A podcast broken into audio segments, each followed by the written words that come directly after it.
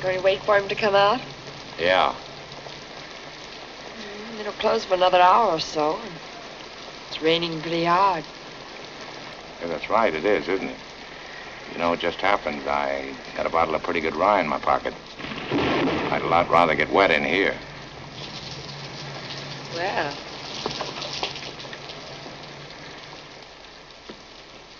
Looks like we're closed for the rest of the afternoon.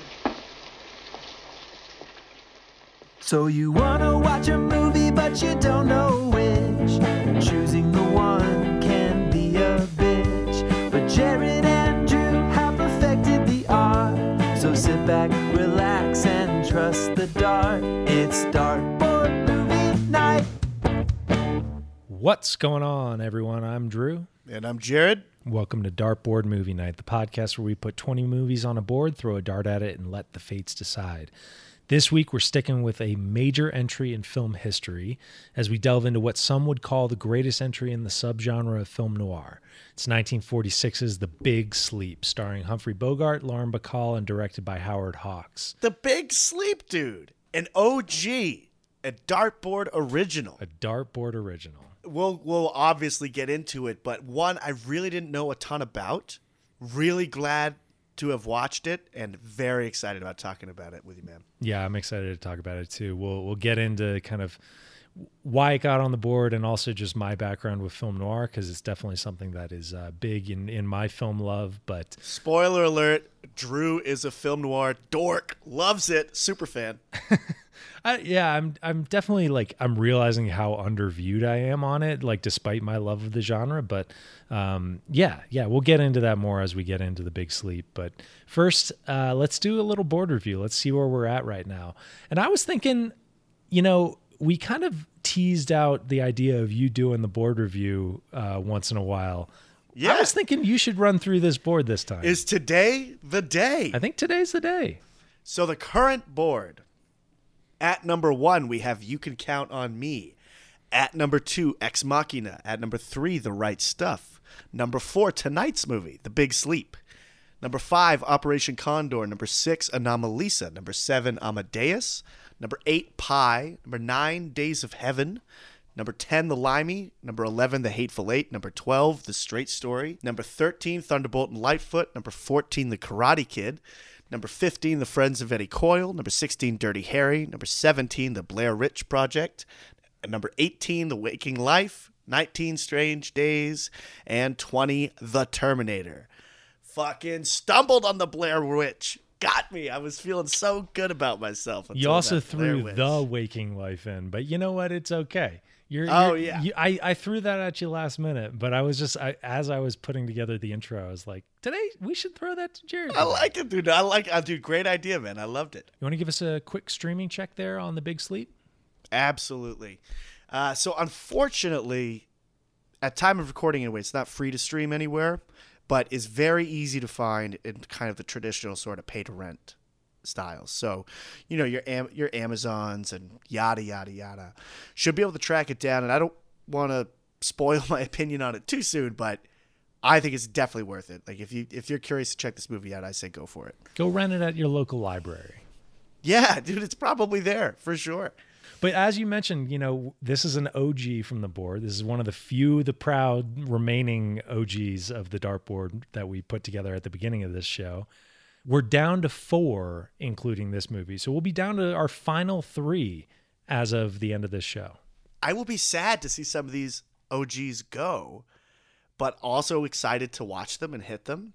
And this was when we did these OGs, really most of the movies neither of us had seen. And that was kind of fun, you know, and I think we'll do a lot more of that stuff moving forward. Well, you know, it's, funny. Like, I, I mean, as I was prepping for this, you know, t- this week is my week to put something on the board. I was looking through, you know, my list of like what I could bring on, and I was thinking to myself, we've done a lot of movies recently that one of us has seen, um, and it's usually only one of us that hasn't. But I looked back at the board right now, and the vast majority of them, I feel like, are things that neither of us have seen at this point. So it's actually the board's looking really good right now in terms of that. It's a good look. It's sexy board. much like this film. Overall score right now 22 to 16 and a half. Uh, 22 for me, 16 and a half for Jared. Sling Blade thrown in that half point there. Just the anchor I will never shake. Never. What a drag. What a drag. I should also mention, as far as streaks go, up until this week, I was on a three movie tear. So we almost had a fourth there to tie my record. But uh, but yeah, you got the big sleep to, to knock me Got off. the big sleep. An OG. that brings up the traditional question here, Jared. Original dartboard member, Mm-hmm. number four, the big sleep. How did it get on the board? As anyone who listens to this show knows, we are like huge Paul Thomas Anderson fans. And one of my favorite ways to discover films is to hear directors that I love talk about the movies that inspired either a specific project that they're working on or even like their whole approach to, to filmmaking. This one is more, it seemed to me anyway, to be more directly related to Paul Thomas Anderson's Inherent Vice.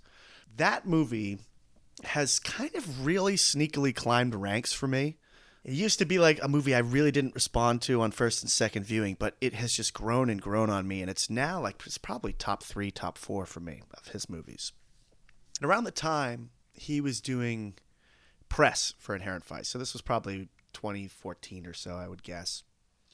And he mentioned The Big Sleep and how this movie is just so confusing and you don't really know what's happening at all, but it's so enjoyable still. So I had that in my head, and when we were making the original board, I was like, that just sounds kind of interesting to me. Mm-hmm. I don't know anything outside of the fact that Humphrey Bogart is in it, and it's confusing. I saw some critics talk about the confusion too. So this was not just like a Paul Thomas Anderson feeling about this movie. It is kind of like it seemed unanimous that like it's impossible to follow, but it doesn't matter. And I was very intrigued by that. I mean, the movie barely even makes sense. I mean, there are there are like entire there are bits of the plot that don't connect and and even contradict each other. So like it, it- it's it's meant to to kind of just be like I have no idea what the hell is going on. I mean, well, partially meant and partially not. We'll get to the production of it because there are some reasons for for that uh, discrepancy. But Yeah. After seeing this movie, it became clear why it was such an influence on Inherent Vice. And I definitely saw its fingerprints all over the place. And if anyone out there has not seen Inherent Vice, I would definitely recommend it. But you should know going into it that it is kind of like this, where it is very confusing, almost intentionally so. And it's really hard to keep up with and follow what's happening. And it's another detective story. And I think, it, I really think it helps to know that going into a movie because I did not know that the first time I saw Inherent Vice. I went in fresh, as I normally do when a filmmaker I love releases a new film. And I was just so confused and I was having a really hard time following it and it kind of frustrated me. Had I known going into it to just like, hey, don't don't think about it too much. Like don't worry about it. Just roll with it.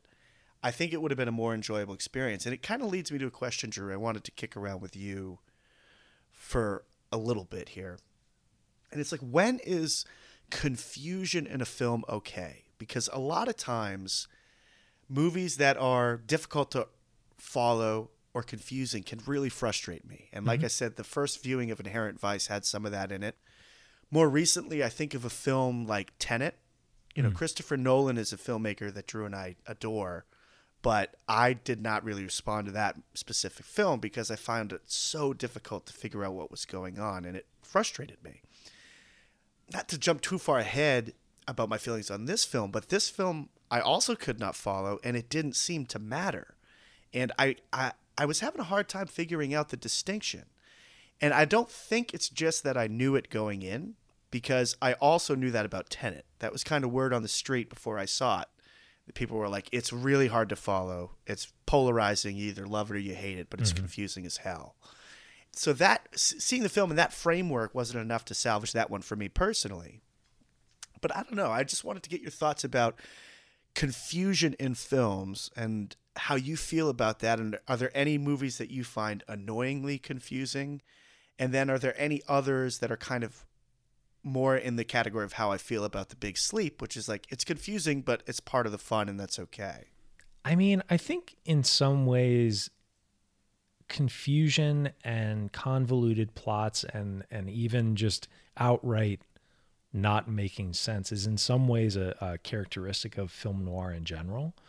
It's not always the case by any means, but and and you know we can get into to noir a little bit more as we we get deeper into the conversation. But I mean, a lot of people even argue that noir isn't a definable genre because there aren't like these key things that show up in every movie. There's a lot of things that show up in a lot of these these movies that would be called noir, but very few of the tropes that you talk about as like a film noir trope show up in all of them. It's kind of noir is a vibe.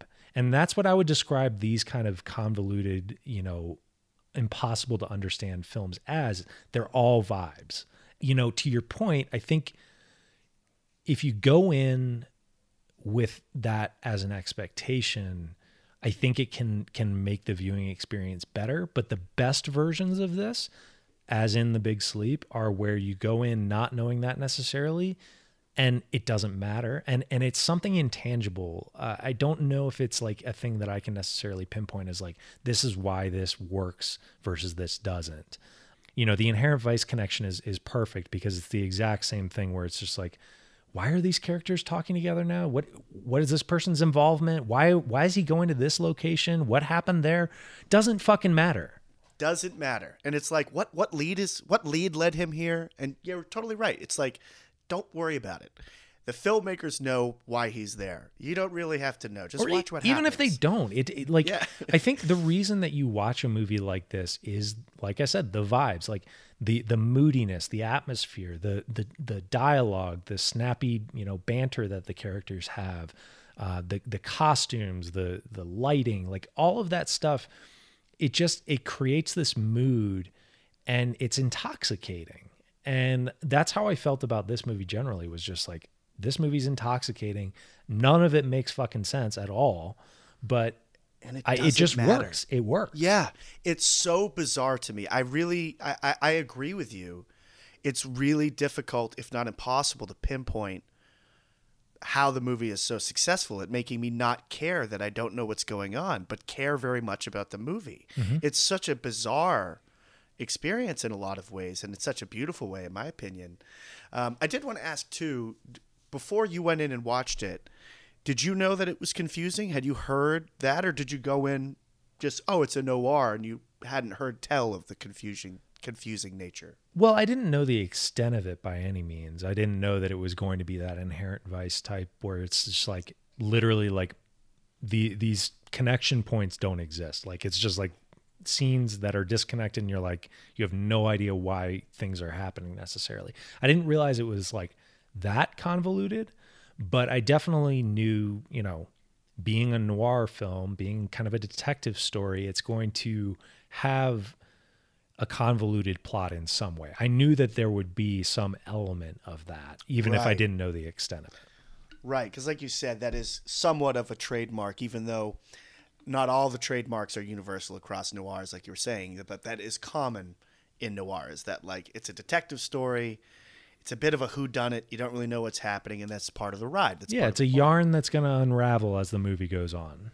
Right, right. Yeah, totally. And also, I forget, you recently saw Inherent Vice for the first time just in the last couple of years, right? Do you like that movie? I do. I really, really dug that movie. Um, Okay, cool. You actually made me watch that movie at one point, and uh, I enjoyed it quite a bit. So, yeah, that's kind of the story of how it came on the board. Paul Thomas Anderson recommended it. I knew it was confusing. I was like, that sounds good. Let's do it. And I think this is going to be one of those gushathons for me, man, because I loved this movie. Like Yeah? the the second it started, and I'm just into it. I was just sitting on the couch, and I was just like, I am enjoying this so much. It is some of the best dialogue I have ever heard in my life. I was like, holy shit, this is so great. Like, I respond so deeply to like Tarantino like dialogue, to Mamet like dialogue. We've mentioned it on the show before. And I didn't know that out there was this script that was, in my opinion, even superior to those who I Oh, just for sure. I, I love. One that clearly inspired guys like that. absolutely and and and other films too i was getting in the in sort of the, the rapid fire way everything is pithy and exchanged it was kind of reminding me of The Departed a little bit, but like if like if you look at characters like Mark Wahlberg and Alec Baldwin, the way they're kind of like jousting about, oh, she's tired from fucking my father. You know, it's like back and forth. Asshole bing, bang, dialogue that's fun and playful and yeah, and yeah. rapid fire. Mm-hmm. And so, and that that dialogue, the great dialogue, starts really quick. I mean, that's I guess that's no surprise, but you know, he we we see him enter this room with this this old man in a wheelchair, and he's talking about how he sustains himself with heat like a young spider, and it's just like I'm just like in love, like right away. I'm just like this is again one of the best written movies I've ever seen, and I was so swept off my feet from the dialogue. I think it's my favorite Humphrey Bogart performance I've seen. There are a lot of shamers for me in that realm. Someday I'm going to put Casablanca on the board because I have actually never seen that film. But you know, we talked about Humphrey Bogart on In a Lonely Place, a movie we both really dug on this show, and this to me, I, I like this movie even more. And it was such a good performance, and we'll get more into the details and stuff. But god damn, it's sexy, it's fun, it's it's pithy, it's a wild ride, and again, it has that magic act of like I'm confused, but I still care, and I'm not annoyed. I'm not entirely sure how they did that. And it's uh it was kind of a, a magical for movie for me. One of my favorites we've ever covered. What did you think about it? What was your viewing situation like and how did you respond to this? Well, I definitely loved it. I mean, noir is just a, a genre that agrees with me. I just, I again, like like you're saying, like I love when dialogue is dense and something that you can decipher, but you can also just listen to the musicality of it, and it just it sounds good to your ear, you know. So yeah, that stuff all agreed with me completely. And yeah, I just I, I had a blast with this movie. I, all the performances are brilliant. I don't know if it's my favorite Bogart performance. I think In a Lonely Place is is outstanding, and and you do need to watch Casablanca because he is truly truly phenomenal in that movie. I I, I love all the actors.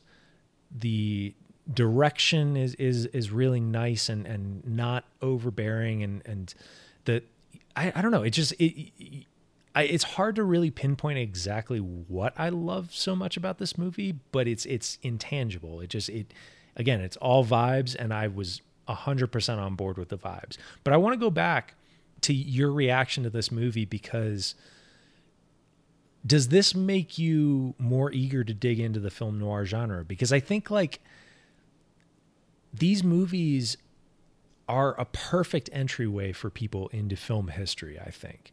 They're so much fun to watch and they are something that you can you can dig into them and and and break apart all the pieces in terms of like the lighting, the the writing, the you know everything. Like there's stuff to to digest that I think is is fairly easily digestible um, for people, you know, modern audiences. I, I I don't know. This is the kind of stuff that like I love pushing people to when they say, I, I, what are old movies that I should go watch? This is like a very easy entryway. What do you think about the genre now? Like, like, do you see yourself watching more of this kind of stuff?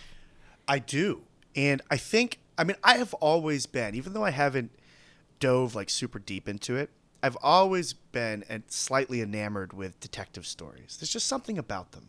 I'm a huge, huge fan of the movie Chinatown, which I think borrows a ton from from the Big Sleep and noirs in general. I mean, It's what you would call neo noir, but yeah. Yeah, Chinatown like fully embraces the fact that it's a noir film, and that like, and it's making no, it's not being bashful about its influences. I don't think you know it's embracing them. I love Jack Nicholson's performance in that movie, but that movie's great. I mentioned Inherent Vice already, but I had this idea in my head. We it happens a lot with these older movies, where I still couldn't shake the idea that for some dumb reason, I didn't think it was going to have a, an element of timelessness to it.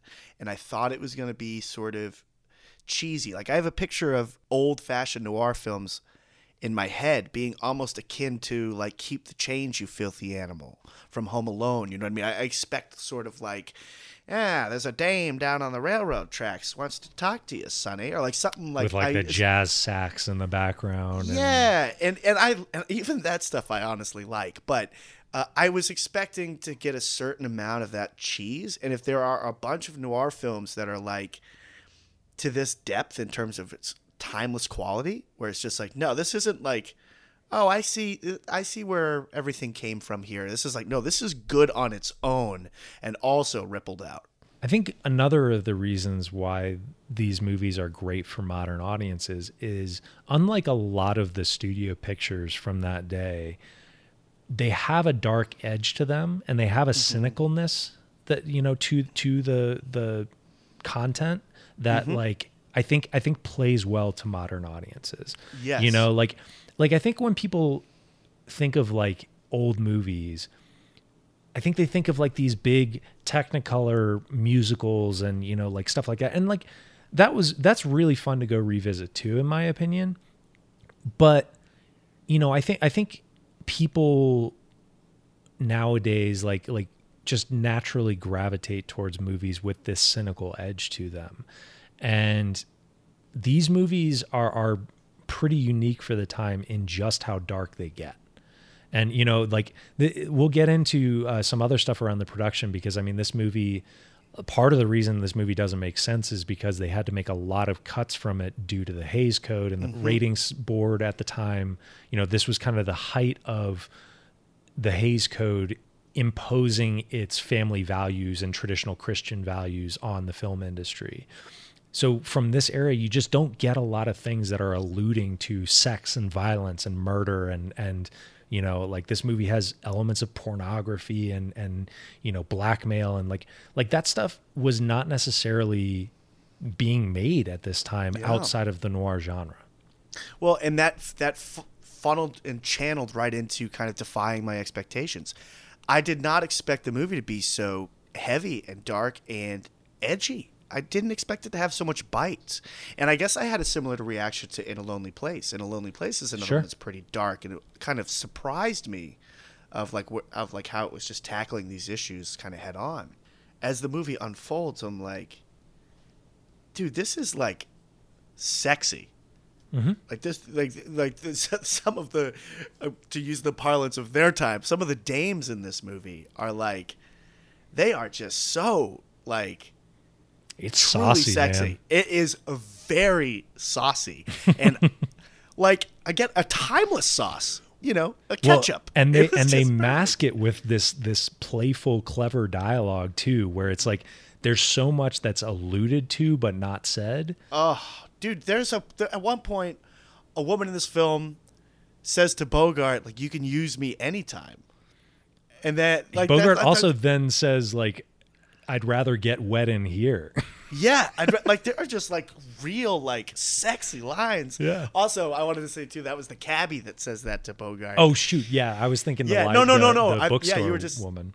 the bookstore woman says that the wet line, like you said, and like, but then the when she the cabbie hands Bogart her card, and he's like, "Should I day or night?" And she's like, "Night's better. I worked during the day." And I'm just like, "Oh man, that is a sexy line, man!" Like, and again, like a lot of the older movies I've seen that have elements of romance or sexuality in them, they play it so much tighter and like straight laced this was so much looser in terms of its approach to sexuality.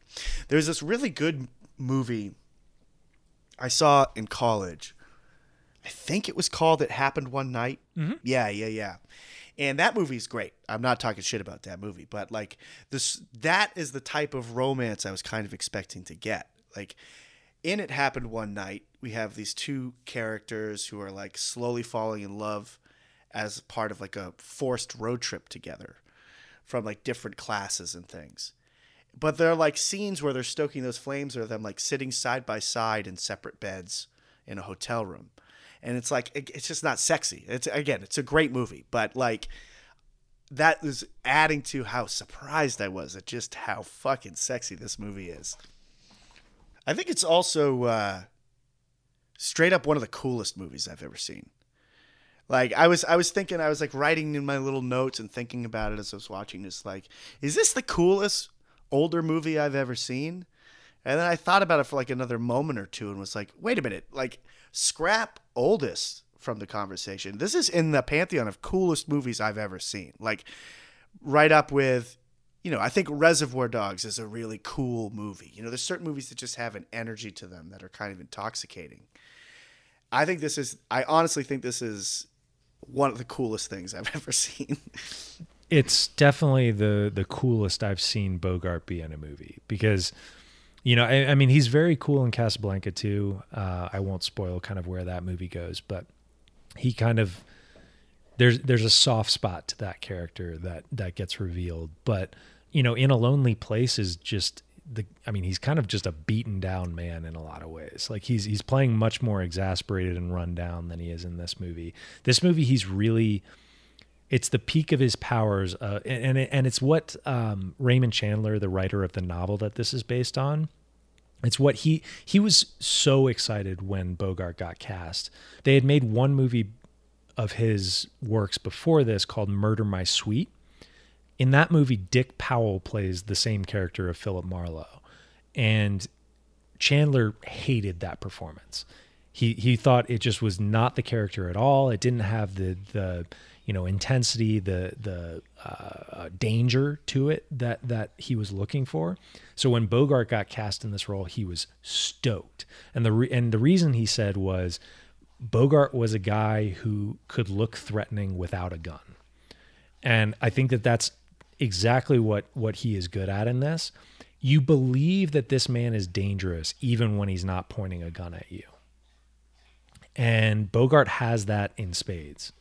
Absolutely. And also you you you buy when he's not flustered as guns are thrown in his face and like in the in the in the really sort of life-threatening situations that he finds himself in at several times in this movie.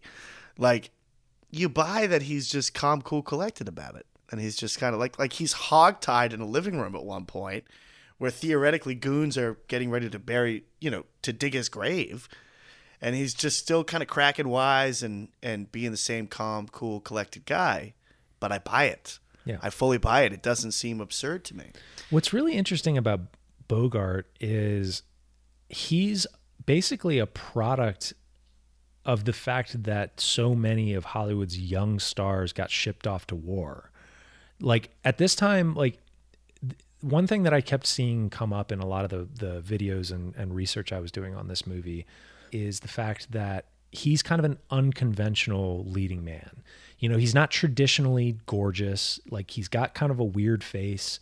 He's on the shorter side. He doesn't like he doesn't have that imposing nature. It's all attitude with him. yeah he And- doesn't have an elegant voice he's kind of a mumbler Yeah. like he he doesn't have he, you know he he kind of talks like uh, he's got cotton balls in his mouth or something it, it doesn't add up but it works Well, it's funny, and like when I saw Casablanca the first time in college, in in my first film course that I ever took, I was a little perplexed by the fact that he was the one that they cast as this uber cool, you know, center of this movie. Like he he didn't strike me as a leading man type. And and I hadn't ever processed that until doing this research, but just the fact that like these guys that were becoming leading men at this time were guys that you know you know if it weren't for the war shipping off all these young men would probably just be character actors, side characters, you know, interesting faces that you throw in to spice up spice up a movie, not like the central focal point. This is the first movie I've watched with him where I got the full cool factor, I felt like, of like, oh my God, I totally see why this guy was just like electric for audiences at this point. Mhm. yeah, he does have. I mean, I think a lot of it goes to the strength of the words, for sure, as it as it always does with almost any performance. But I agree. I do think, you know, one one small critique I'll throw at the film, and I'm actually really glad that it does this because those scenes are so fun. But it does stretch my imagination a tiny bit, bit far that like every single woman is hitting on him. In I mean, movie. you say that, but I mean, the guy was, I mean, he could, he was with every woman in Hollywood, basically. yeah no i get that but that you know that's his life being a big star, and that that all makes sense, you know. But like, I was I had a couple times I was like, uh, so she like the the cabbie is just instantly seduced, like you know, and he does have a a swag, an uncounterable swag, and and a very uh, specific edge and confidence to him. So I get it, but like, I, I and again, I do love those scenes. I think they're some of my favorite in the movie. But it just was kind of like, oh my god, she's hitting on him too. like the two the two girls in the, the little like offshoot casino can't wait to tell him that someone's waiting to speak to him. He was know, a sex symbol at the time, man. he I don't was, know. man. It is so fun too, looking back at how, like, what is dis- considered sexy culturally changes, Mm-hmm. but it never fully goes away. I was asking my roommate Bridget last night because we were watching the movie, and she was like, uh, I asked her like, "Do you find him handsome?" Because again, all these women are hitting on him. I'm always curious about what uh, you know heterosexual women think of certain forms of male sexuality on screen. And she was like, "Oh yeah, like it's it's he's not handsome at all, but he has a sort of energy." You said intoxicating, just kind of talking about the the vibe too, and and it and his performance is totally a part of that cocktail, where it is just kind of like, yeah, who is this guy? He- He's got like I, I love the way he jousts with people. I think that's what is to me the, the coolest thing about him, and one of the things I find most charismatic is is sort of the rat a tat jousting that he does with male characters and female characters. Mm-hmm. He just seems like he's always kind of sneakily or outright dominating the conversation, and it's really really cool to see. It is. Um, yeah, I, I love Bogey. I, I definitely have. I have a bunch on my potentials list starring Humphrey Bogart, and, and it makes me more curious to throw more on there, even though we've done two of his already. I'm dude. I'm. I was thinking the same thing. I mean, you and I, we were talking off record about how we have an interesting idea of potentially a new category every once in a while for a new movie to the board would be a revisit, like a movie that like I think like I got to see that again because I missed it somehow, and everyone's telling me it's great. One I'm considering for that is Treasure of the Sierra Madre. I saw that once. I think I was too young. I was like, what's the big fuss? And that's another movie that Paul Thomas Anderson loves and was very influential on There Will Be Blood. But other, so many other storytellers and filmmakers like Vince Gilligan and many others have referenced it. And they're just like, oh, it's like the best movie ever. So it's like, I got to revisit. So I'm like you. I've got some Bogarts, even though we've done it twice. I'm to be putting some up in the future for sure. The good news is both the Bogarts that we've covered so far have been from different filmmakers, so we're getting a little bit different views on on him as a as an actor. Um, and Treasure of the Sierra Madre is a John Huston film, and uh, you know, so it would be another filmmaker that we we could go into, and it would be a lot different too, because I mean, both the ones that we've done are in in or adjacent to the noir genre. I, w- I would call In a Lonely Place kind of a little bit of an outlier in that genre, but even though it does have a lot of elements of it, Treasure of the Sierra Madre would be would definitely be a departure from that. Yeah, and and it's so cool too that we've seen, even though the Bogart's character is really similar in both of these films. Like I think that in terms of the sort of energy they're bringing, obviously there are there are differences.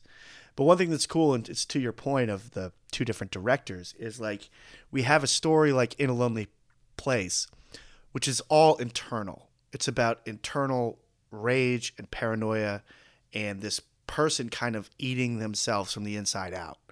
And then we have this other movie, The Big Sleep, where it's it's really all about what's going on around him. It's not so much an internal struggle in my mind. It's more like you're just along for the ride with this guy and you're viewing the world through his eyes. So they're very different, very, very different films, but both dope. Yeah, no doubt. Well, I mean, I think now would be a good time to to bring up Lauren Bacall, just because Yeah. Bogart and Bacall is kind of that's that's you know a, a Hollywood history kind of thing. That's a power couple, right? It is, yeah. They made 4 movies together, uh, all of them pretty big hits, from what I understand. The first one they did was in 1944. It was called To Have and Have Not. And it was such a resounding success, a major success, also directed by Howard Hawks, that they paired them back up for this movie. interesting thing to note: this movie was filmed in 1944 uh, into 1945. It was finished early 1945, but didn't get released until 46. Uh, there's a lot of reasons for that. Part of it was they had to do a bunch of reshoots on this. Part of it was that they the war was coming to an end, and Warner Brothers had put a bunch of money into these big war pictures that they felt like they had to get out the door before the the war was over because they were gonna you know people were gonna lose interest in war pictures after that. But anyway, this so this was their second pairing. Lauren Bacall was 19 or 20 when they filmed this movie, weirdly. She looks a lot older. She looks like she she's got the gravitas of like a 30-year-old, but she's Yeah, she has the elegance of like a woman in her 30s. That's Yeah. shocking to hear. I, I I did not know that. Yeah. So she was only 19 or 20. Bogart was 25 years her senior, and they started a love affair during To Have and Have Not, uh, which she was probably, you know, 18 when they were filming that. Kind of weird. Kind of weird. But uh, Bogart. different time. It's a different time. Yeah. Yeah. Still weird. Um, but Bogart was married at the time to his third wife. Dude got around in marriage as well as in just just having sex outside of it, in, Yeah. within and without. within and without. No, no. I mean, like you look at his his relationship history, and it's like the the the year that he starts uh, a marriage with his next wife is always the year that he ends a marriage with his previous wife. So, are you saying he's always on the lookout for a future ex, Mrs. Malcolm? Something like that, yeah. Ex Mrs. Bogart. Um, but anyway, so yeah, they started an affair during To Have and Have Not, and apparently, like because of because of that affair, you know, that threw Bogart's uh, relationship into disarray. You know, the the studio was upset with him. He was, you know, falling into alcoholism. Like he was in a bad way. And when they made this movie, him and Bacall were not together, but they rekindled their love kind of on this this shoot and that you know shortly before this was when he split up with his previous wife and you know the, during this shoot is basically when he got back with Lauren Bacall. What's crazy about Bacall in this movie is at the time she was kind of she was flagging a little bit. People weren't sure if she was going to be a star. Like she had she had a couple of big movies, but she was kind of like waiting for that that nudge into superstardom basically you know it's like it's like where you get a young actor nowadays and like they have a couple of big hits but you're like but are they a real actor or are they like just this you know this pretty face you know sort of thing and so this you know Jack Warner the head of Warner Brothers at the time kind of foisted her on Howard Hawks uh, when he made this movie Hawks did not want to cast her in this role when they first filmed this movie, the Carmen character played by Martha Vickers w- actually had a much bigger part and apparently had some knockout scenes. Yeah. So, sorry, Carmen's the younger sister, right? She got a. She always kind of plays with her thumb, and She's kind of the instigating factor for the whole story of Yeah. the movie. And she has that uh, one of many sexy intros of a beautiful lady where she's just walking down the stairs in that skirt, just like, oh my god, get out of her way! Like Mm-hmm. Well, that is and as trouble. as Marlowe says in the movie, uh, she tried to sit on my lap while I was standing up. Yeah. Oh, great line, dude. And how about the dad explaining the, the difference between his daughters? By the way, She's the one that likes like- to pull wings off flies. Yeah, she's still a child who enjoys pulling wings off of flies. God damn, this movie's so fucking good. It's got so. Yeah, anyway, so lines. so you were saying her her role, the the little sister Carmen, was originally much bigger. was originally much bigger. Apparently, her and Bogart had amazing on screen chemistry, and she was overshadowing Lauren Bacall in the movie. As a result, uh, some powerhouse agent, I don't even know if he was Lauren Bacall's agent at the time, and I, I didn't write his name down, I should have, but he called up Jack Warner when he saw the original cut of the movie, and he was like, "You got to write more scenes in for for Bacall and beef her part up because she's getting outshined here." Yeah. and and it's going to do, not do wonders for her her career and you want her to be this big star you should add some more scenes the scene that they ended up adding was the whole casino scene where they have this witty banter where they're basically alluding to fucking each other without saying as much Oh wait, are you talking about? Sorry, you I talking about the restaurant scene where they're like, they're talking about horse racing. And they're well, there's that, about- but I'm saying like Okay. there there's the whole sequence of her at the casino where Right, you know she right, right, wins a bunch of money and then they have the fake kind of uh, uh, gunpoint heist at the you know of uh, in the parking lot. Yep. Exactly. I'm with you. I'm with you. Yep. that whole scene was an add-on later that they shot like a year after they made this movie and it, and it was just serving to give her more more dialogue more stuff to do and and just you know give her more of a part which is really interesting. And i I mean like you don't see the seams in it. It doesn't feel like it's tacked on at all which is like i mean that's a magic trick in and of itself.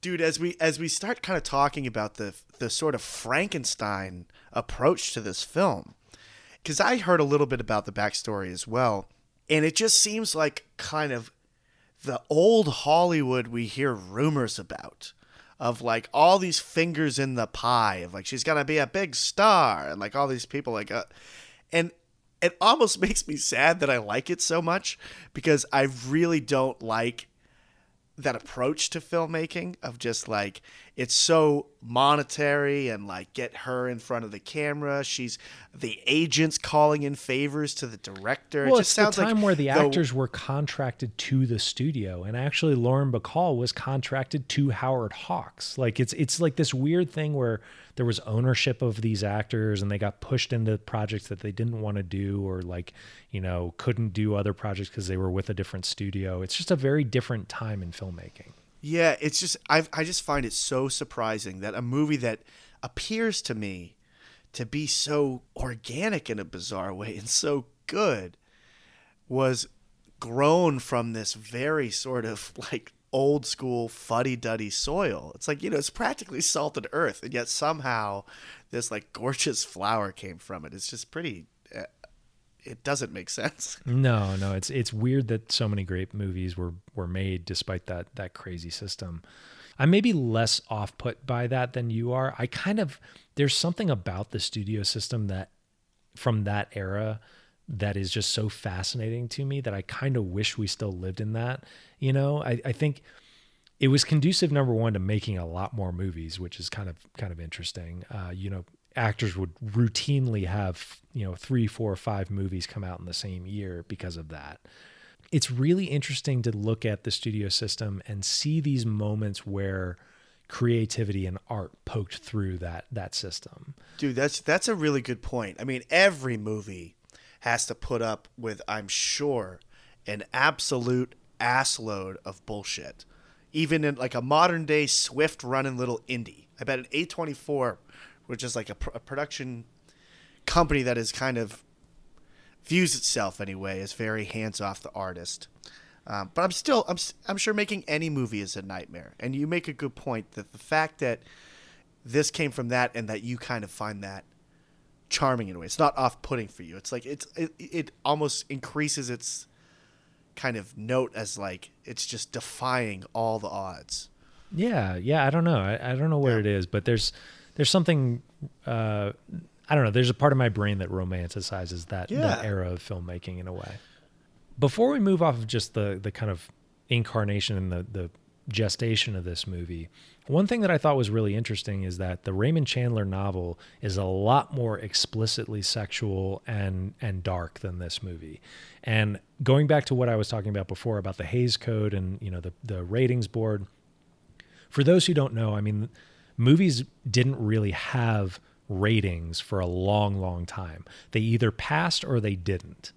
And the board that oversaw that was uh, formed by a guy named Will Hays. And he wrote this production code that stated the things that were allowed to be portrayed in film or not allowed to be portrayed in film there are allusions in the movie and in the book it's explicit that the driver character of uh, Geiger, the guy who owns the bookstore who ends up dead, that character is supposed to be gay, and Carol, his driver, is his gay, his you know homosexual lover, and the only allusion left in the movie to it is the fact that he has a key to Geiger's house. And that you know that's the illusion but you know there's all this kind of stuff. Like the back room of geiger's store is uh is supposed to be a smut house that's like distributing pornography. And like the guy you know like the first time bogart goes into that bookstore the guy who kind of like hides under his hat and sneaks by him to get into the back room is just It's just a guy going in to buy some porn. And and they don't ever like say that, but it is there. I generally hate the idea of remakes, but this would be one. I would be down to see like a faithful adaptation of the novel set in the same time period, but like embracing the the realities that the author intended. You know, like this kind of this gay relationship that just at the time would have to be hidden to a large degree, if not entirely, even in Los Angeles. Yeah. So like I, I would really like to see I don't know, a modern take on it in a way. Not that I want them to change a damn thing about this movie. I mean, it's interesting you say that. There actually was a I don't think you would call it a remake. It's more of a readaptation of Yeah, of the Big yeah. Sleep that came out in 1978. Mm. Um, also called The Big Sleep. It stars Robert Mitchum as the Philip Marlowe character. Mitchum's very old at this point, so I, I I'd be curious to see what they did as far as you know sticking to the the darkness of the novel. But Mm-hmm. I'd that I mean that movie that does too. exist. I you know I'd be interested to see it, but it, it doesn't seem like it's very well received. Like like people don't think of it highly. Um, oh, I, I missed this note when we were talking about the delay of the release of this movie. But did you notice that the remnant of uh, the fact that this movie was shot in 1944 in the background of one of these scenes? no. There was a specific picture on a wall that indicates when it was shot Oh, was it versus uh, when it was released. FDR? Yeah, there's a picture yeah, of, yeah. of FDR because he was the president. He was not dead yet when they shot the movie, but by the time the movie came out, he was you know long passed away at that point, Yeah. Still the only three term president we've ever had, I believe. and But, uh, probably will only have. Yeah, it's constitutional now, but God, I want to just when you mentioned the FDR picture, I just want to give a quick shout out. We're not really in shout outs zone yet, but I still got to say it. When he first goes to that casino and he starts talking with the casino owner for the first time, there's that great picture of the dog behind the the the, the main casino guy. Oh, I don't know if like I this- caught that. It's there's just this picture of the do- of this like like a hunting dog you know like a drawing of like a uh, profile of like a a spaniel you know what i mean? And it like when the guy is fixing them a drink and like turns back around to talk to bogart he looks so much like the dog to me and they're like in the frame together. So i don't know i, I just thought that was kind of a fun thing I didn't catch that, but you- you're saying that they look alike. I wouldn't say he like looks like it, but the way it's shot, it's like the similarity is certainly intentional. And this guy turns out to be sort of the one of the principal villains in the film, uh, the casino guy. So like, I mean, again, like the names come flying so furiously in this movie that I can just never remember, except for like Carmen, like the names of anybody, and it just doesn't matter. It doesn't matter. I had at one point in the movie, I had completely forgotten the name Sean Regan, and they kept throwing out Regan, but they never said Sean Regan. Uh, you know, later in the movie, and I was just like, "Who the fuck is this Regan?" And I, I was like looking through the cast list. There's no one named Regan. I'm like, and oh, it's oh, it's the guy that's not even in the fucking scenes. He's just this alluded to. Yeah, there's just so many goddamn names. Who the fuck are the Knutsons? There's actually like, someone named Knutson in the credits. I saw that. I was took a picture of it and sent it to you. That's a deep cut Big Lebowski reference out there for all those. it was it's one of me and Jared's favorite little bits from Lebowski where uh, they they reference that this this private eye who's tailing uh, Jeff Lebowski, uh, the dude, is Brother uh, Seamus. he's he, yeah, right, exactly. He was hired by uh, some family named the Knutsons, and and the dude is just like, who the fuck are the Knutsons? Because they Yeah, just it's a name that comes out of nowhere. And he's like, who the hell is this now? dude. As we're talking about it, I mean, obviously, clearly a movie that is trying to directly reference this. One hundred percent. like so much, even to the brother Seamus thing and the old man, the old man in a wheelchair. Like, uh, like there's so many parallels. And the Coen brothers, I think, when when when Jeff Lebowski delivers that line of "Who the fuck are the Knutsons?"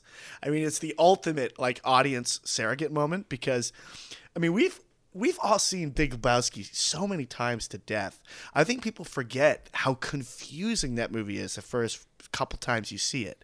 And that is just totally like I think the voice of what the audience is saying to the Big Lebowski at that point. Just like who the who is who the fuck are the Knutsons?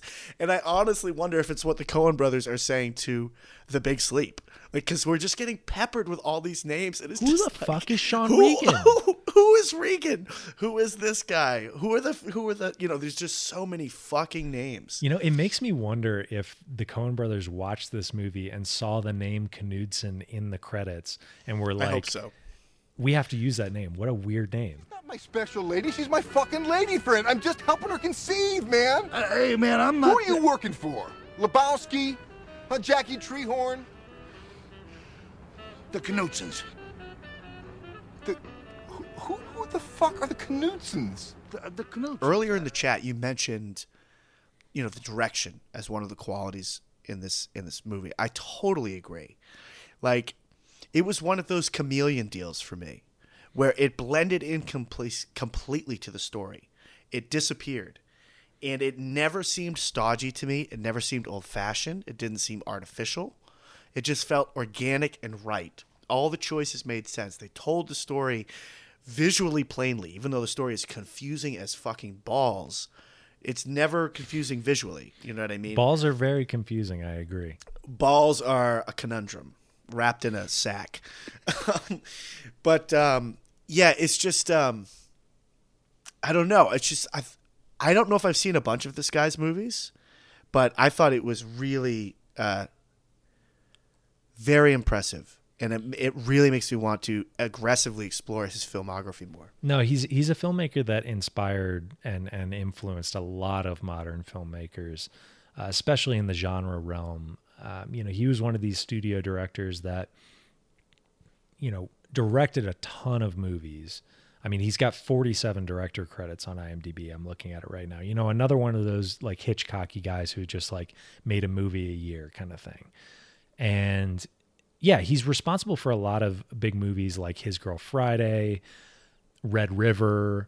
You know, he worked with uh, John Wayne quite a few times.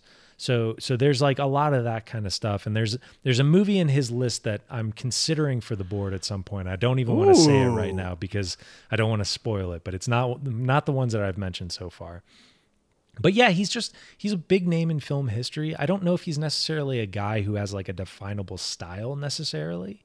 Um, again, he's you know one of these studio guys, you know, kind of a, a director for hire on some level, but he has a level of artistry and a level of craft there that uh, you know you can definitely see shining through. And I think this movie, this movie is really well directed in a in an unnoticeable way. It's a it's it's a way where he kind of just blends into the scenery, but it's uh, super super effective. I'm just looking at kind of some of his greatest hits of his of his filmography. You don't say And- it. Don't say the one that I'm going to call out. Uh, is it Rio Bravo? Fuck off. oh, really? I've never seen it. I've never seen it, and I've always wanted to, just because. Well, since you spoiled it, I'll say why I'm interested in that movie. That movie is a massive inspiration for so many modern movies. It's kind of Very the original good guys holed up in a in a house and having to uh, deal with like being under siege. It's like an Alamo type of deal. Exactly. Uh, Gotcha, gotcha, gotcha. So like Hawks is a guy that heavily, heavily inspired uh, John Carpenter, and Assault on Precinct 13. Uh, John Carpenter has been really candid in saying that's essentially his remake of Rio Bravo. when I was watching the final season of Better Call Saul, I was listening to the Insider podcast, which is if if anyone is watching that show, it's an amazing companion piece where they really talk about the creative process. And Vince Gilligan was just gushing about Rio Bravo, and I actually took a screenshot. I think I threw it in my dartboard nominee potential list at some point, and I couldn't remember why. But that's awesome. It just came back around. Yeah, I hope I hope you put it on someday, man. I think that'll be so It's a cool. contender for today. I don't. I- Now that you spoiled it, I've got a little chip on my shoulder and don't know Oh if I boy, want to put it's it another on. one.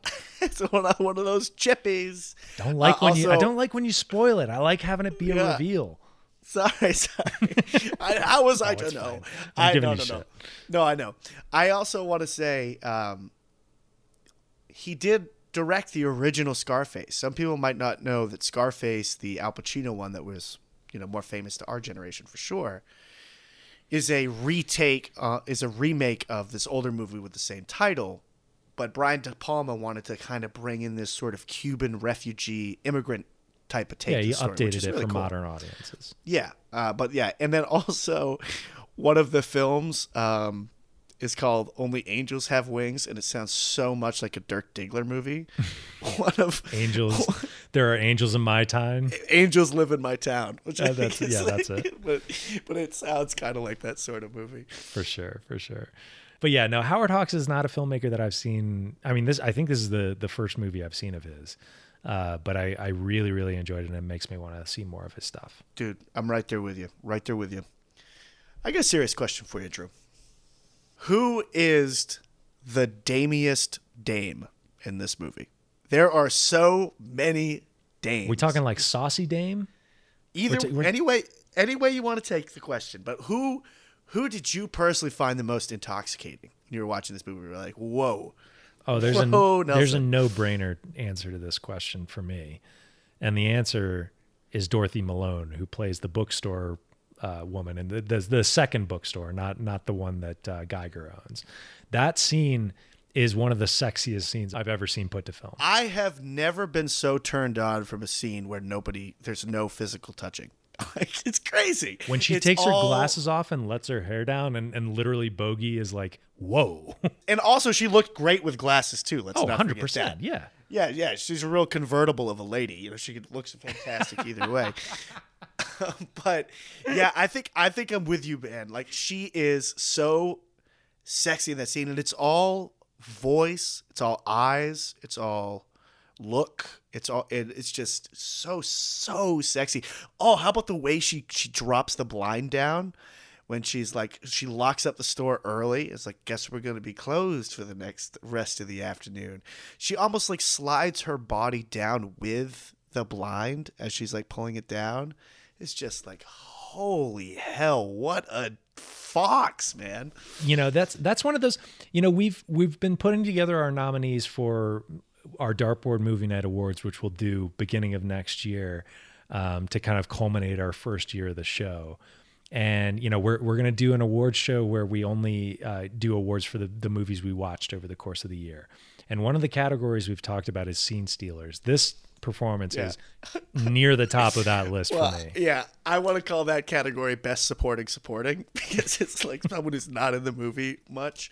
But I think that is a scene stealer scene, and this is to me uh, definitely going to be a contender for best supporting supporting. Yeah, I mean, she's just she fucking knocks it out of the park. Like it's it you know, it's one of those performances where you're like you think back on it and you think that that character had a much bigger part to play in the movie than they did. She's literally in one, One scene, scene. and she One scene. crushes it. Yeah, it's the Alec Baldwin and Glengarry Glen Ross effect. Yeah. Where like people have this impression if they haven't seen the movie that Alec Baldwin is like a major character. He's in the movie for one scene and it is a very it's a shredder of a scene, then he's out. This is kind of in that that league of like just uh someone just crushing it and then just like leaving a mark on my brain.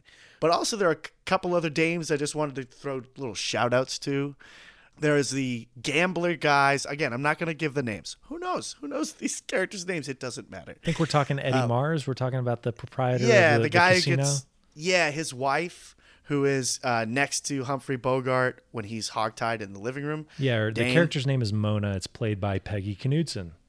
Peggy Knutson, total dame. Who? Oh, and she's a blonde too. Yeah. Like the Knutsons in, like like uh, what's that? Tara Reid. The more we talk about this, it's absolutely what inspired Gotta the be. Coens. Has to be. Knutz has to be. Uh, another another dame is that we mentioned her a little earlier, but the cab driver, Yeah. who I actually got a lot of vibes from Pulp Fiction. The cab driver in Pulp Fiction, I think, was an homage to this character a little bit. I think you're right. She was a total babe. Every, yeah, there's just I, I just think it's I know it's kind of like low not classy, but I love that the movie is just stuffed with these beautiful women, and that's one of the things Paul Thomas Anderson said about that movie in relation to Inherent Vice is like you don't really need to know what's going on. You just want to see what the next thing the pretty girl's going to do is. Well, and that and I is think- really the reaction I had to it. I think what's important to note too is that they're not just pretty faces either. They've got character. They've got you Yeah. know spice to them. You know, and I think that like you know, it's one thing to to be in, you know, a fucking like episode of Entourage and just throw as many hot women on screen as you possibly Totally. can just to make it look pretty. And then there's this where you put these beautiful women on screen and you give them something to do and something to chew on. And it's like and that makes them 10 times sexier. Yeah, something to chew on, like a thumb, like that. Like, Literally, like yeah. Carmen. Yeah, yeah. No, I completely agree. The, and let's not forget the most important thing: the performances are strong. That's what I mean. Like, yeah. they're yeah, they're not just eye candy. They've got characters that have some depth, like you're saying, something to chew on, and it's the lines are well delivered. They just happen to also be beautiful. You know what I mean? It's like a like a bonus or something. But like the the talent in the acting is the more important thing, and it's it's apparent in all of these roles, big and small. What's uh, what's interesting to contrast that with is kind of how faceless and anonymous a lot of the male characters are. I feel like in this movie, if I were to give the movie one knock, it's that I don't really, I don't get the power of the villains in this movie or the side male characters because they're kind of just tossed aside throughout most of the movie. The only one that maybe you know is an exception to that is Charles Waldron, who plays General Sternwood in the first scene of the movie. I think he has he has great presence and delivers all of his lines really really interestingly. But then you know you talk about like the guy who plays Eddie Mars, John Ridgely, like. I, I, if you put his face right in front of me right now, I don't think I could tell you that's who played Eddie Mars. Are they just are they just outshined by the beautiful women, maybe, or is it just that they're not super interesting characters to you? Because I, I really liked a lot of those male male characters, like I and the performances attached to them. Like I liked the DEA guy that is like Bogart's friend from back in the day, and also it was cool. I I kind of grew up with detective stories where the police and the private investigator had a confrontational relationship. It's kind of interesting to see this version where they're they're kind of working together. They like each other. I, I haven't seen that too many times, but uh, something about that DEA guy I really liked. Uh, also, was in one of the best lines of the movie. You, you're talking Bogart's- Chief Inspector Bernie Ohls is the character's name. Yeah, he like he tells Bogart about the car they found in the ocean, and they go down and check it out. He, he comes back in a couple different scenes, and There's a similar character in in a lonely place, actually. Like the yeah, the that's a good kind point. of uh, police officer that's friends with with uh, the Humphrey Bogart character, and kind of, you know, he he brings him in in a friendly way. You know, he brings him down to the station, and he's like, "Nah, come on, we got to we got to go answer some questions now," like this kind of thing. But you, they're clearly friends. Um, this character it has a lot of similarities to that, in in my opinion. But like you said, like is not is not getting in the way of the Bogart character. He's if, anything, he's helping him. He's adding. Yeah, he's adding to it. And Bogart's line when he shows up at the guy's office later, he's like, Don't you know better than to wake a man up at two o'clock in the afternoon? Killed me. Great line. Great, great line. But that guy was in that scene. Uh, and then I do really like the casino guy. Like I, I, I he's menacing, I guess especially I, his I don't I don't have a problem with these characters. I just I feel like they they don't have the spark on screen that a lot of the female characters do. Yeah, I think that's fair. I just think I was so enamored with that first when when the what is the character's name by the way, the casino guy. His name's Eddie Mars. Eddie Mars, yeah. When Eddie Mars, the casino guy, first shows up, and they have that, he like threatens to call the police, and Bogart's kind of like, "Go ahead." And that scene is where the the pays too small line, which is another barn burner of a line, is in there. I really enjoy his their spar, their jousting they have. They're sizing each other up. They're trying to figure out the motivations, all that shit. And I really like their scenes together. Um, but I get what you're saying too. They're just not as electrifying as a lot of these female performances. I think something we could talk about as an offshoot of that that's really interesting is to think about the fact that this movie was co-written by a woman, which is very unique for the time. I mean, not not very. Oh, I shouldn't say very unique, but it's definitely like not common at the time for that to be the case. One of the co-writers of this was Leigh Brackett, um, who frequently worked with John Hawkes and and uh, actually was in some ways a, a collaborator of William Faulkner, who is also one of the co-writers of this movie. Uh, people would know William Faulkner as one of the great literary giants of of the 20th century. A lot of people don't know that Faulkner also had kind of a side gig as a screenwriter and did a lot of uncredited rewrites throughout his his career as a writer. Oh, right. Was wasn't that character similar in Barton Fink? There was that legendary writer who like I want uh, to say that that's who it's inspired by. Yeah, I think it's. I think that's ex- W.P. he's like Mayhew. a southern. Yeah, Mayhew. He's like a southern guy. He's a souse, souse. But to go back to Leigh Brackett, I mean, Leigh Brackett is one of the great female writers in Hollywood history. And she actually wrote The Empire Strikes Back. oh my God, what a beast! What a beast! And who knew? I mean, I'm I'm sure there's a shared responsibility with the dialogue.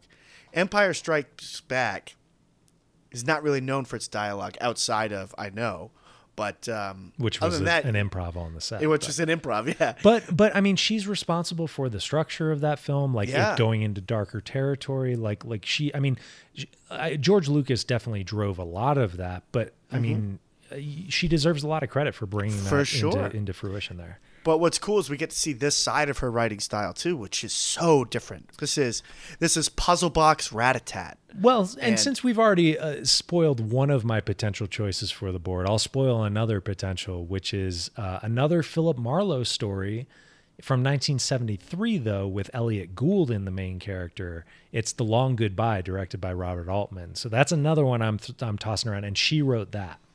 Oh, dude, that would be a really cool one because I am criminally underseen on Altman. I have not seen that movie, and I mean, you know, we're not there yet, but I I would be down. I'd be very excited for that one because it seems organic. It seems like and it seems like a good tether to this. But well, Well- it'll be your call. All right. Well, and and I'll just spoil the other one that I'm considering because I, I for some reason I'm I'm I'm feeling this noir vibe so much from watching this movie, and I'm so excited about it that there's something something in me that wants to put something like this on the board.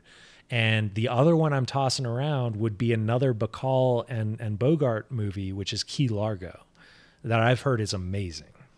Yeah, I mean, dude, this movie has gotten me hot and bothered in more ways than one. Like, yes, the dames, but it's gotten me horny for noir. Like, like We're gonna I'm have a literally Dar- like we're gonna have a Jared's Dame section in the Yeah. awards. We're gonna have a dame of the year for sure. Um, and and you know, it's like it's kind Don't of know like that's politically correct at this point, but who cares? oh dame. We could say dame, dame, Du- say dame dames. Judi Dench. Um, yeah, no, it's just like I don't like think that's the same usage, but sure. Yeah, I think it's um, it's like a fun alternative to Top Brutes. You Yeah. know, like not not every movie has a Top Brute, uh, but uh, almost every movie has a Top Dame, except for Glengarry Glen Ross.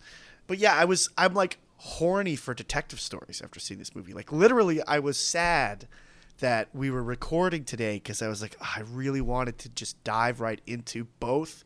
Chinatown and Inherent Vice, and just check back in with these beloved detective stories. Watch new ones. I'm gonna Save it for- strangle you. Save them for the board. Save them for the board.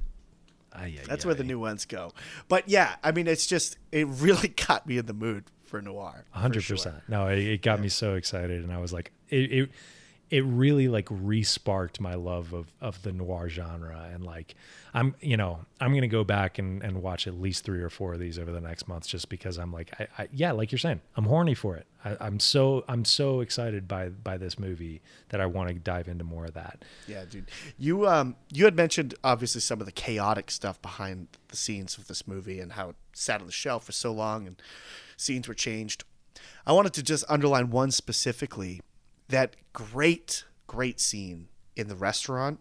Humphrey Bogart and Lauren Bacall are like really flirting hard.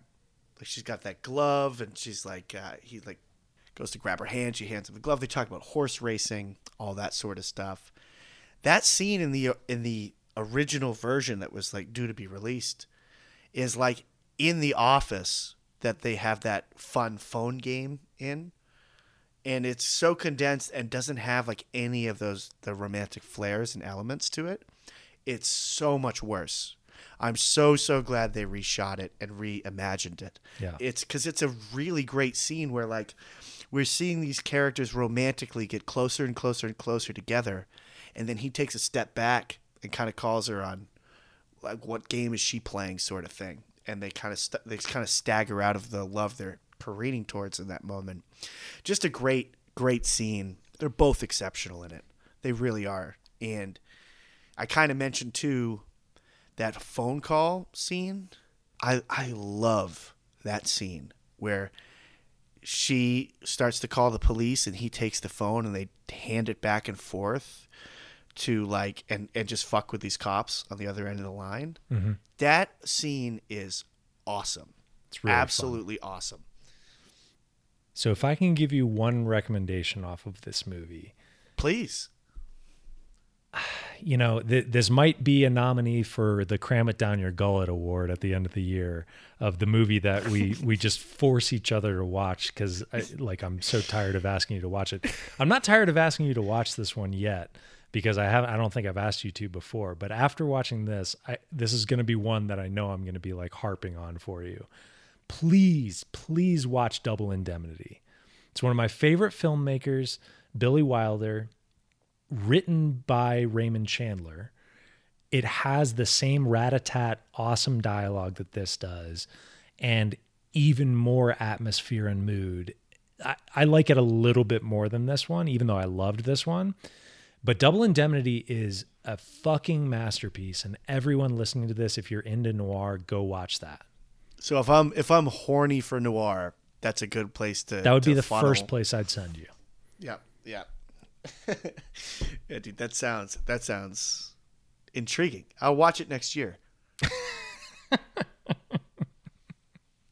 Anything else we want to wrap up the big sleep with? Yeah, I got a couple of things I wanted to mention. Additional things, I guess I should say.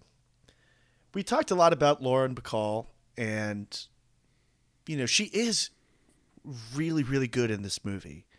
Particularly that scene where she's at the casino singing along with that like a cappella band. I don't know quite know what you would style of music you would call that. And her and Humphrey Bogart are just exchanging those looks across the crowded room. I just love that scene and I love her in it particularly. I love the way they wave to each other. We were talking in the pre-chat just about visual storytelling. And that to me is just such a visual scene. It's all about I mean there's nothing being said other than the words of the song she's singing. Just so much is expressed in these actors' faces, in their posture, uh, the way they're looking at each other. It's great, and they have that awesome wave, and then like she kind of sees the attractive ladies like next to Bogart, and he kind of does a playful look at her, and then back to Bacall. I was like, yeah, pretty good, right? And it's just like the the the, the game they're playing is that was my favorite time it was expressed in the film. I think in terms of their sort of they're they're seducing each other and their approach to it. Um, that that that that scene just really stuck out to me. It's just a great one. Absolutely. Um, any standout lines from the movie that you you want? To highlight? Oh my god, the whole movie is a standout line, dude. Honestly. Uh, I mentioned the two. Don't you know better than wake wake a man up at two in the afternoon?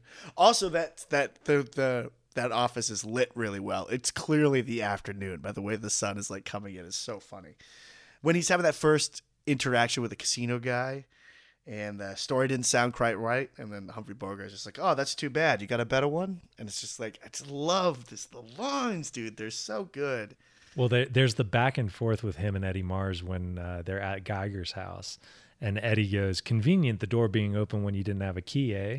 Marlowe's like, "Yeah, wasn't it? By the way, how'd you happen to have one? Is that any of your business? I could make it my business. I could make your business mine.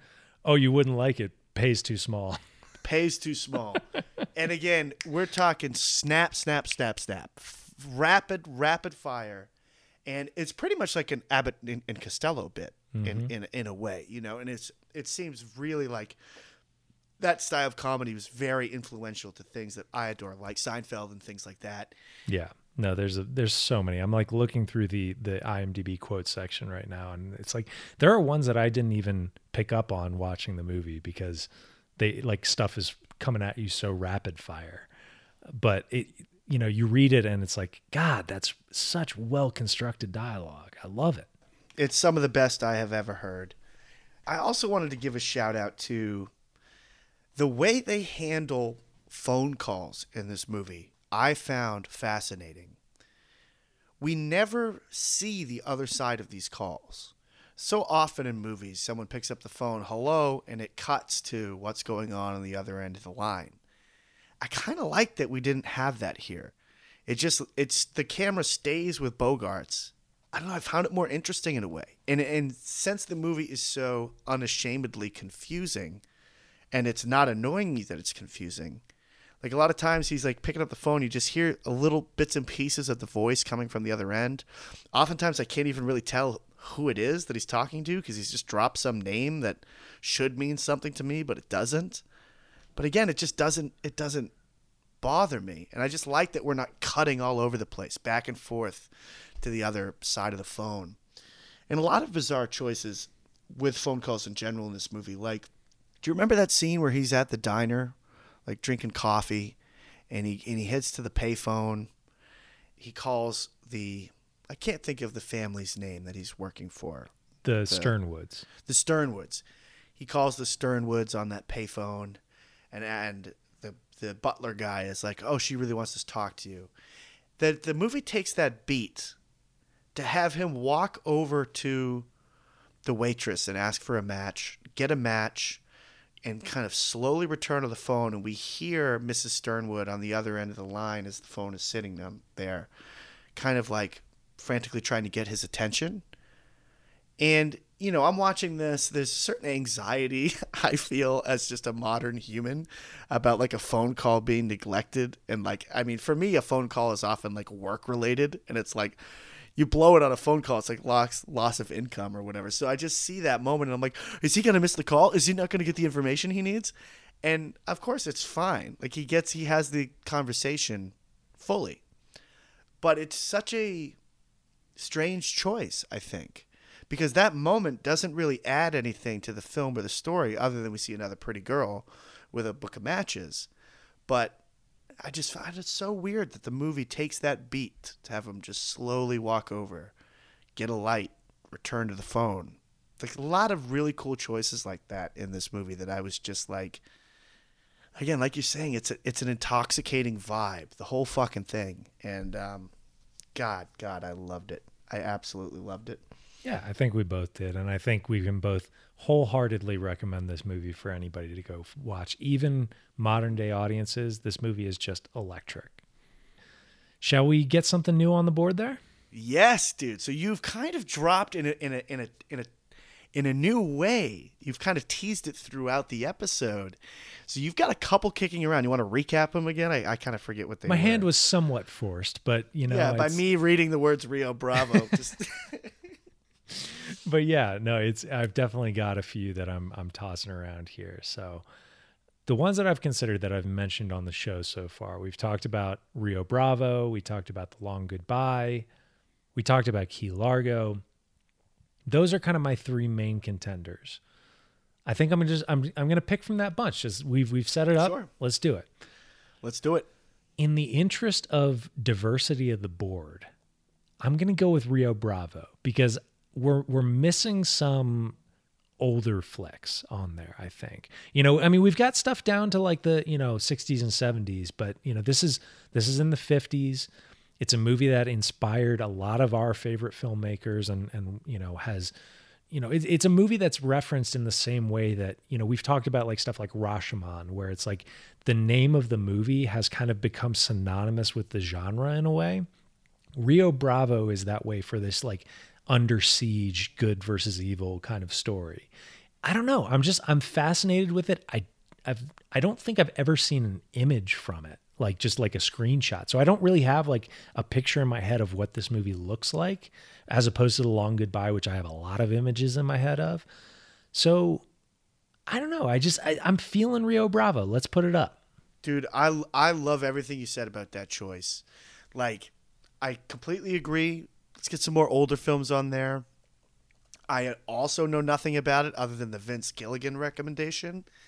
I don't I can't I don't know who's in it. I can't picture a poster, a shot, anything. And I love that it's one neither of us have seen. Yeah, I think it's a great choice, dude.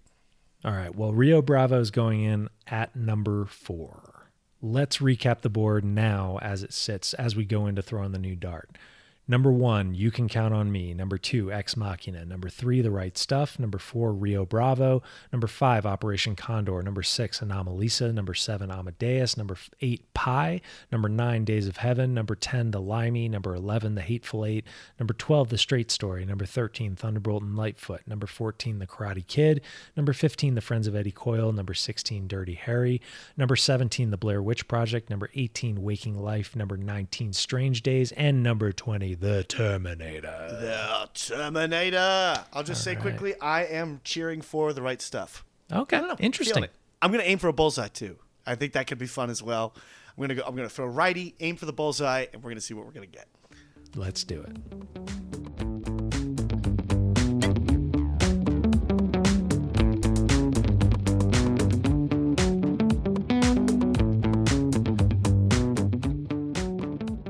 Drew the Dart has spoken. What's it got this week? Two. Number two is Ex Machina. We're going to another Dartboard original. Dude, so does that mean there's only two left after next week? Holy shit, another OG. The only two remaining after next week will be Days of Heaven at number nine and The Straight Story at number 12. Those are the only numbers we haven't hit so far. Dude, that is uh, the dwindle continues. It's it's it's a complicated emotions floating around, but yeah, this is one I have I just missed when it came out. A lot of, of my friends speak about it very highly. I don't know. I know it's sci-fi. I know it's bizarre.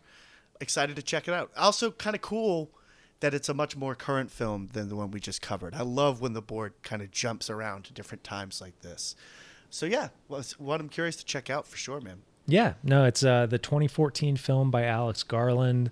Also stars Domhnall Gleeson and the electric Alicia Vikander. She is so good in this movie, so I'm excited to watch it for that. Um, yeah, really, really great flick, and uh, one that I haven't rewatched since it came out. So interested to give it a rewatch and see if it holds up for me. Looks like Ex Machina is, at time of recording anyway, currently available on HBO Max. You could to rent from a variety of places as well. You know, your Amazons, your your iTunes, and whatnot. So, shouldn't be hard to track down if it's a movie like me that you haven't seen. And yeah, should be should be a fun week next week. Absolutely. That'll do it tonight for our episode on the big sleep. Thank you so much for listening, everybody. Please remember to rate, review, and give us a follow on Apple Podcasts, Spotify, or wherever you like to listen. If you want to keep in touch or give us a recommendation, drop us a line at dartboardmovienight at gmail.com. Follow us on Instagram at dartboardmovienight. Artwork for the show is created by Veronica Roman, and all of our music is by Eric Williams. Play us out there, Eric. Sorry, Mark. Later.